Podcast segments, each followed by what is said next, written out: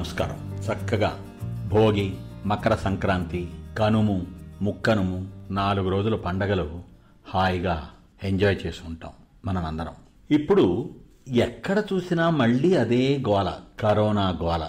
అప్పుడేమో first wave తర్వాత second wave ఇప్పుడేమో థర్డ్ వేవ్ వచ్చిందని కొంతమంది రాలేదని కొంతమంది. థర్డ్ వేవ్ పక్కన పెడితే ఆ డెల్టా అనేది ఒకటి వచ్చిపోయింది. అదేమన్నా ఇంకా ఉందో లేదో మనకే తెలియదు ఇప్పుడు ఈ ఒమిక్రాన్ అనేటువంటిది ఒకటి వచ్చి వీర విహారం చేస్తుంది. అప్పట్లో ఒకటి నుంచి కొద్ది మందికి వస్తే ఇప్పుడు ఒకటి నుంచి వందల మందికి వేల మందికి వస్తుంది.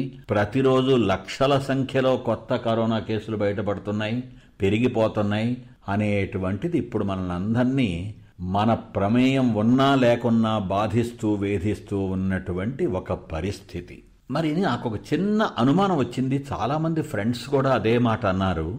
ఈ కరోనా కొంతమందికి వస్తుంది కొంతమందికి రావడం లేదేంటి? కరోనాకి ఏమన్నా కొంతమంది ఫ్రెండ్స్ కొంతమంది శత్రువులు ఉన్నారా ఏమిటి? అనేటువంటి ఒక ఆలోచన. అందుకే ఈ ఎపిసోడ్కి ఈ తొంభై ఆరవ ఎపిసోడ్ ఆలపాటి చమక్కులు కార్యక్రమంలో కరోనా ఫ్రెండ్స్ అని నేను పేరు పెట్టడం జరిగింది. అసలు కరోనా ఎందుకు వస్తుంది అని ఆలోచిస్తే మనందరికీ తెలిసినటువంటి విషయం ఒక వైరస్ వలన కదా? మరి వైరస్ ఆ వైరస్ ఏదైతే ఉందో ఆ వైరస్ అందరినీ కాటేదేంటి? ఇంట్లో జాగ్రత్తగా ఉంటే రాదు అంటాం.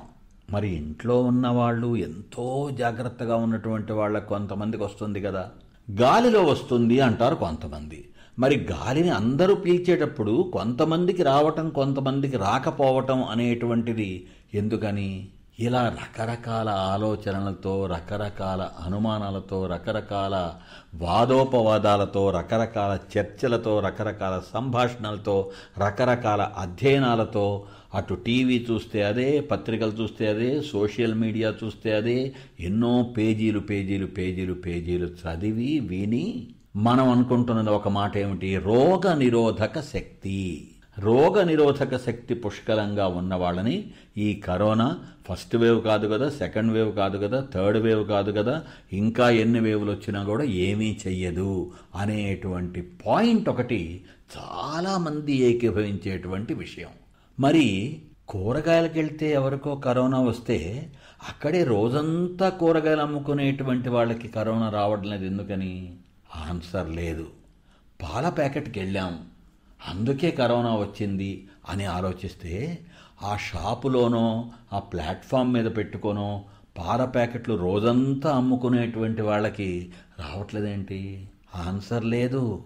బయటికి వెళ్ళి ఏదో కొనుక్కొని వస్తే వచ్చిందంటే అక్కడ మనం కొనుక్కున్నటువంటి వస్తువులది కాయగూరలో పళ్ళో ఇంకోటో ఇంకోటో రోజంతా అమ్మేటువంటి వాళ్ళకి ఏ తెల్లారుజామున వచ్చి లేచి అన్ని రెడీ చేసుకొని అమ్మి మళ్ళీ ఏ రాత్రి వరకు ఉండేటువంటి వాళ్ళకి కరోనా రావట్లా. ఎందుకని అంటే మళ్ళీ ఆన్సర్ లేదు. వీటన్నిటిని బట్టి మనకు అర్థమవుతుంది ఏంటి? కాయ కష్టం చేసుకునేటువంటి వాళ్ళకి ఈ కరోనా రావడం లేదు. ఎందుకని? వాళ్ళందరూ దాని ఫ్రెండ్స్ మనమేమన్నా దాని శత్రువులము అని కాదు. అలా కాయ కష్టం చేసుకుని జీవించేటువంటి వాళ్ళల్లో ఈ రోగ నిరోధక శక్తి ఏదైతే ఉంటుందో ఎక్కువగా ఉంటుంది. అందుకని కరోనా వచ్చినా వాళ్ళని ఏం చేయలేదు. అసలు రాదు వచ్చినా ఏమీ చేయలేదు. కాబట్టి రోగ నిరోధక శక్తి గనక బాగా ఉంటే ఏ వైరస్ ఏమి చేయదు ఏ బ్యాక్టీరియా ఏమి చేయదు అనేటువంటి విషయం మనం కొంచెం గమనించవచ్చు అసలు ఆయుర్వేదాన్ని మనకి అద్భుత వరంలాగా అందించినటువంటి సృష్టికర్తలైన మహర్షులు వేలాది సంవత్సరాల క్రితమే మనకి చెప్పారు మనిషి జీవితం బాగుండాలంటే ఏం చెయ్యాలి ఏం చెయ్యకూడదు అని. వాళ్ళు కూడా ఏనాడో చెప్పారు రోగ నిరోధక శక్తి బాగుండే విధంగా మనం జీవించాలి అని. మనం విన్నామా? ఏదో చెప్పారులే అని దాన్ని పెడచెవిన పెట్టి మనం అసలు దాన్ని పట్టించుకోవటం లేదు కదా. మనం వాడేటువంటి అనేక ఐటమ్స్ అది ఓవెన్ కావచ్చు ఫ్రిడ్జ్ కావచ్చు ఇంకా రకరకాల అత్యాధునిక వైభవోపేతమైనటువంటి ఉపకరణాలు ఏవైతే ఉన్నాయో వీటిని మనం ఎక్కువగా వాడటం వలన వాటి మీద మనం ఎక్కువగా ఆధారపడి మన జీవితాన్ని జీవిస్తూ ఉండటం వలన రోగ నిరోధక శక్తి ఖచ్చితంగా తగ్గిపోతూ ఉంది. ఈ విషయాన్ని కటువుగా చెబుతున్నా కూడా వాస్తవం ఇది. అసలు మనం డీప్ ఫ్రిడ్జ్లో ఉంచేటువంటి మాంసం వంటి వాటిని తింటూ ఉంటామే.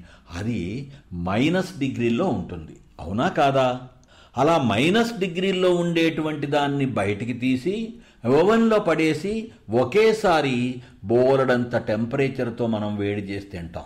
మిత్రులారా అంత తేడా టెంపరేచర్లో ఏకంగా ఒకేసారి వస్తే ఆ మాంసం ఏమవుతుంది?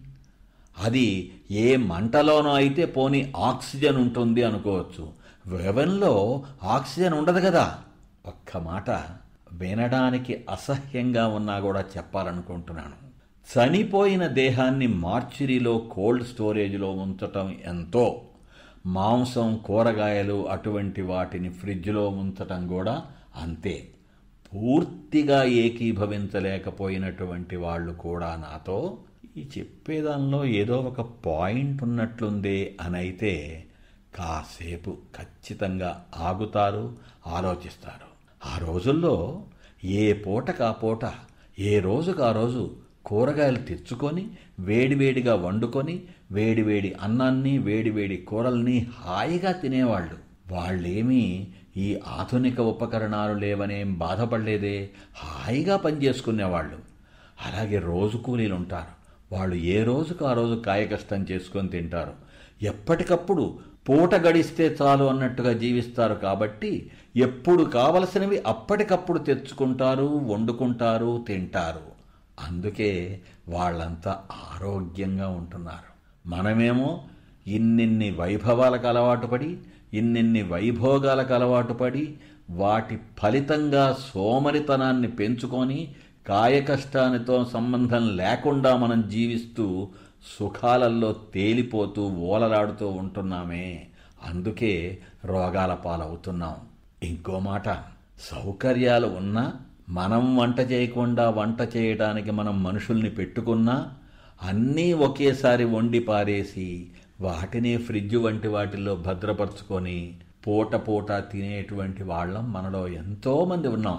ఆధునిక జీవన విధానం ఇది. అటువంటి మందిలో అధిక శాతం మంది రోగాల పాలవుతున్నారు అనేటువంటి విషయం మనం గ్రహించాలి. పేర్లతో పనే ఉంది. రకరకాలుగా మనం ఆహారం తెచ్చుకొని లొట్టలేసుకుంటూ తింటాం. అది ఎప్పటి ఆహారమో మనకి తెలుసా? వాటిలో వేసేటువంటి పదార్థాలు ఎప్పటెప్పటివో మనకి తెలుసా? మిగిలిపోయినటువంటి ఫుడ్డును ఏ హోటల్ వాడు బయట పారేయడు. ఎన్నాళ్ళు వీలైతే అన్నాళ్ళు ఉంచి చక్కగా దాన్ని వాడుకొని మనకి ఇన్స్టెంట్గా అందించేటప్పటికీ మనం ఆహా ఓహో అంటూ తింటూ ఉన్నాం. కుళ్ళిపోయిన ఆహారాన్ని వేడి వేడిగా రుచులనుకుంటూ తింటూ ఉన్నాం. ఖచ్చితంగా ఆలోచించాల్సినటువంటి విషయం. ఇది పక్కన పెడితే ఆహారం ఒకటి విహారం వ్యవహారం. మనం అసలు చెమటలు పట్టేలాగా వ్యాయామం చేయటం చేసి ఎన్నాళ్ళైంది ఊరిని ఎగరటానికి ఎగిరినట్టుగా వంగటానికి వంగినట్టుగా ఏదో నామకే వస్తే షూటింగ్లో చేసినట్టుగా ఎక్సర్సైజులు చేయటమే తప్ప ఆరు బయట గాలిలో చెమటలు పట్టేలాగా వ్యాయామం ఎక్కడ చేస్తున్నాం? వాళ్ళేమో అవసరం కొద్దీ కాయకష్టం చేస్తున్నారు. కాబట్టి ఆటోమేటిక్గా రోగనిరోధక శక్తి ఉంటుంది. వాళ్ళని అసలు ఈ కరోనా ఏమీ చేయలేకపోతుంది. మనం అలా కాదు. ఉదయాన్నే నిద్ర లేవటం మనం ఏనాడో మర్చిపోయాం. బారెడు పొద్దెక్కిన తర్వాత కానీ లేవటం లేచిన తర్వాత సోఫాలోనో బెడ్ మీదో కదలలేని మెదలలేని వాళ్ళు పడుకున్నట్టు పడుకొని టీవీనో మొబైల్లో ఫోన్లో ఏదో చూస్తూ ఏదో చేస్తూ ఉండటం ఏదో ఆర్డర్ పెట్టడం ఏదో తెప్పించుకోవటం ఏదో తినటం లేకపోతే ఎప్పుడో తెచ్చుకున్నటువంటి కూరగాయల్ని తయారు చేయించుకొని తినటం ఇలా ఇలా జీవితాన్ని పాడు చేసుకొని ఉంటే కరోనాకి మనం ఫ్రెండ్స్ ఎలా అవుతాం? ఖచ్చితంగా కాము. రకరకాల ఉదాహరణలు మనం ఇప్పుడు చెప్పుకున్నాం కాబట్టి ఒకటే విషయం తెలియదు ఏంటంటే కాయ కష్టం చేసుకుంటూ ఎప్పటికప్పుడు ఫ్రెష్గా తెచ్చుకున్నటువంటి ఆహార పదార్థాలని వండుకొని వండుకున్న క్షణాలలో తింటున్నటువంటి వాళ్ళకి కరోనా దరి చేరడం లేదు. అదర్వైజ్ ఏం జరుగుతుందో మనకి తెలుసు. కాబట్టి కరోనాకి ఫ్రెండ్స్ ఏమిటి శత్రువులు ఏమిటి అనుకున్నామే దానికి ఆన్సర్ ఖచ్చితంగా వచ్చేసినట్టేగా. ఇకనైనా బాగుందామా? చక్కటి జీవితం జీవిద్దామా? కొంచెం ఆలోచిద్దాం. ఇక ఇవాల్టి కొసమెరుపులో మనం చాలాసార్లు వింటూ ఉండేటువంటి పదం ధీమా. ఆహా ఎంత ధీమాగా ఉన్నారు. ఏమిటో ఆ ధీమా? అలా ధీమా అనే పదం వాడుతుంటాం. ఇది హిందీ ఉర్దూ భాషల్లో వాడేటువంటి పదం ధీమ. మన తెలుగులోకి వచ్చేసింది మనదైపోయింది. ధీమా అంటే నెమ్మదిగా ధీమ అంటే చెక్కు చెదరకుండా నింపాదిగా నిశ్చలంగా ఉండడం అనేటువంటిది. మనం ఇంతకు ముందు కూడా చెప్పుకున్నట్లుగా భాష వాడుకలో పడి పడి నోళ్ళల్లో పడి పడి అర్థాలని పెంచుకుంటుంది తుంచుకుంటుంది. ఈ ఏమిటో ధీమా అనేటువంటి మనం వాడేటువంటి ప్రయోగం జనరల్గా నెగటివ్కి వాడటం ఆ విధంగా జరిగింది. మళ్ళీ వచ్చే ఎపిసోడ్లో కలుసుకునేంత వరకు సెలవ్ సే లవ్ మీ ఆలపాటి.